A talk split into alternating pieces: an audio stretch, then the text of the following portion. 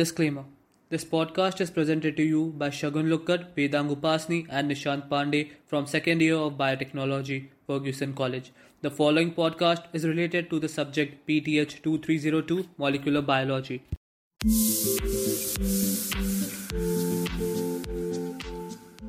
Hello everyone, it's time for the podcast, The Viral Curiosity. This is your host and dost Shagun Lokkar, and I personally welcome and thank you for joining us.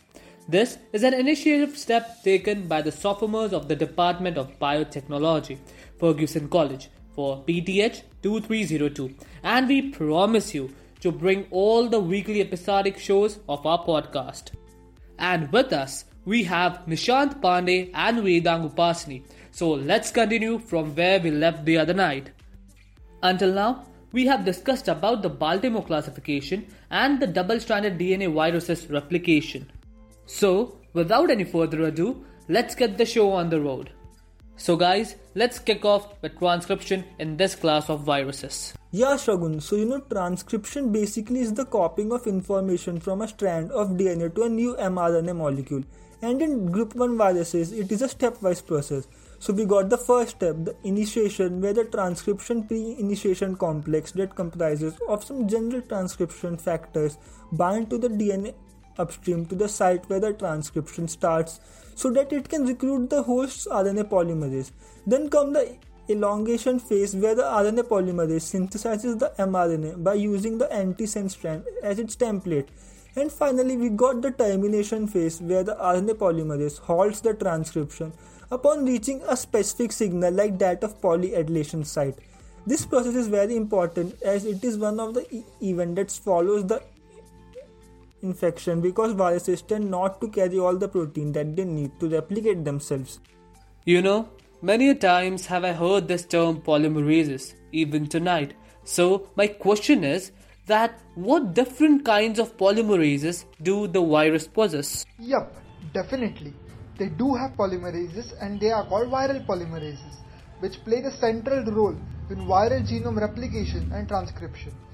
Due to the limitations in the genome size that can be packed in the virus shell, viral polymerases are generally active as a single protein capable of carrying out multiple functions related to viral genome synthesis. Also, it is important to note here that viruses may or may not code for these proteins. If they don't code for these enzymes, they usually use the host enzymes to produce proteins and genetic materials.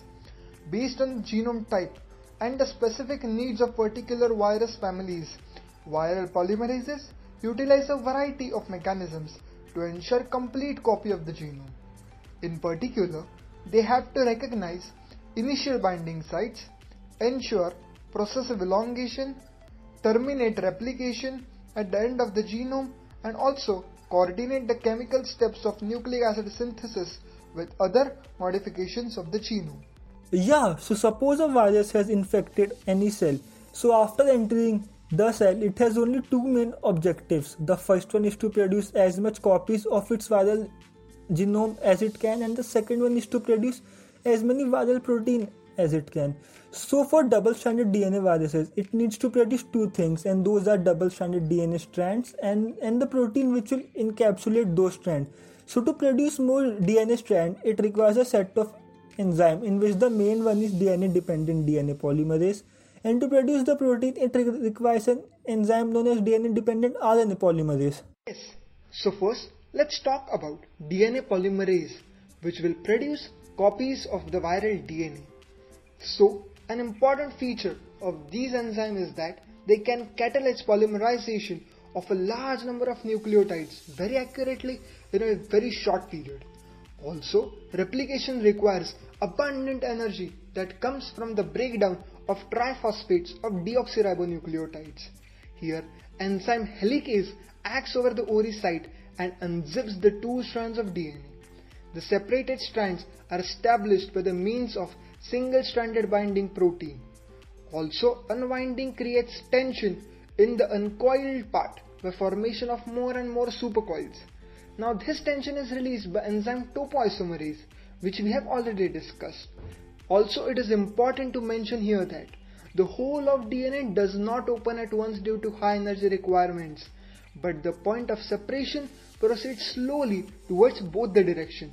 It gives the appearance of Y-shaped structure called as replication fork.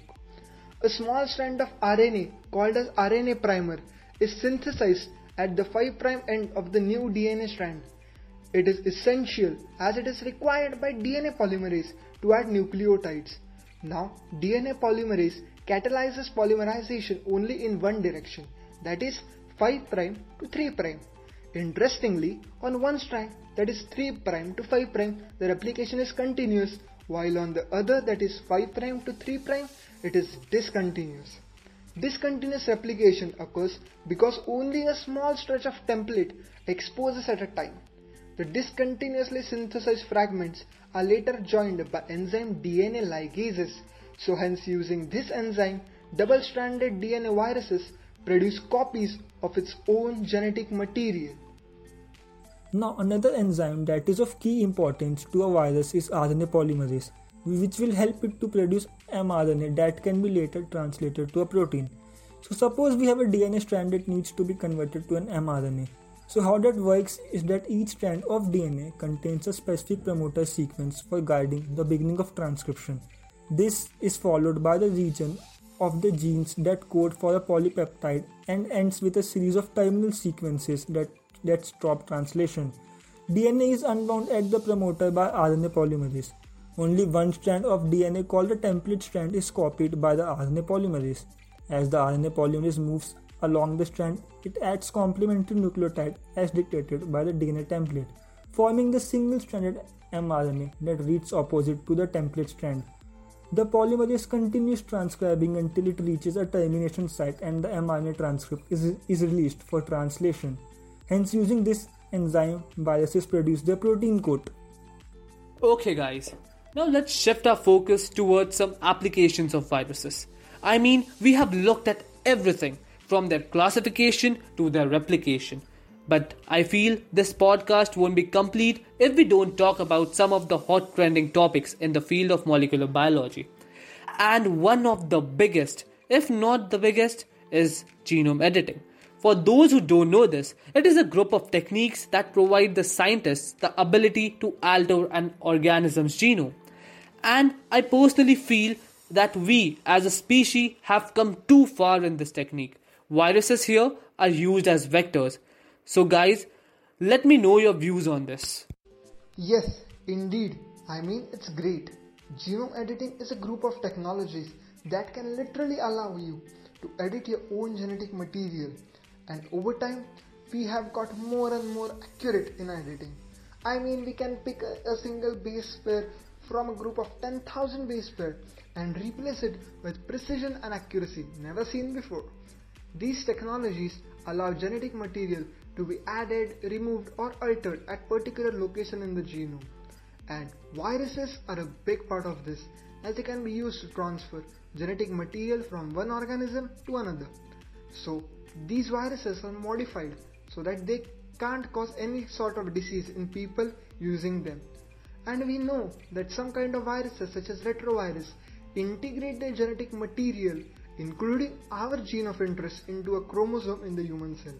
So the virus is acting here as a vector carrying our gene of interest, and once our gene of interest has been integrated into the genome of the organism, it can be transcribed and later translated to produce proteins of our interest. Right, and since we are talking about the double-stranded DNA viruses, how can we not mention about the adenoviruses? I mean, they are the most extensively used in labs and also in these procedures. Yeah, Shagun, but let me first here introduce the process of transfection. So transfection is the introduction of any nucleic acid molecule by non-viral or viral means into cultured eukaryotic cell. The ultimate aim here is to deliver nucleic acids into cell to investigate gene function by expression of exogenous genes or through knockdown of endogenous one. For cell type not amenable to peptide-mediated transfection, viral vectors are often employed. Viral-mediated transfection offers a mean to reach hard-to-transfect cell type for protein over expression or knockdown. The most commonly used group 1 viruses are the adenoviruses. The adenoviruses are DNA-based viruses with broad cell tropism that can transitively transduce nearly any mammalian cell type. the adenoviruses enter the target cell by binding to coxaadenovirus receptors or CAR. After binding to the CAR, the adenovirus is internalized via integrin-mediated endocytosis, followed by the active transport to the nucleus, where it is expressed episomally. Manipulation of gene expression is a core technique in areas such as drug development, cancer, and gene therapy. Hence, group 1 viruses play a central role in these advancements to the field of molecular biology. Indeed. You know, recently I have read something about a transgenic animal called the spider goat, which is produced with the help of gene editing. So this actually makes me wonder, where will we end up by doing all this? Where will we actually end up? So, are we really playing God in these kinds of advancements? Well, yes, you can say it that way.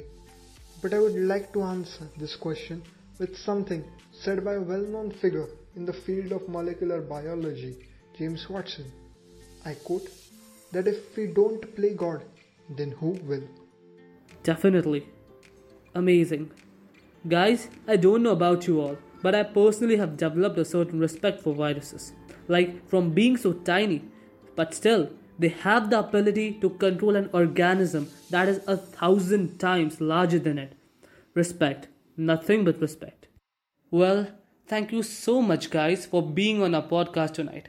Learned really a lot and hope to see you the next time. Yeah, thank you for having us on the podcast, Shagun. Yes, thank you. Even we enjoyed our time here.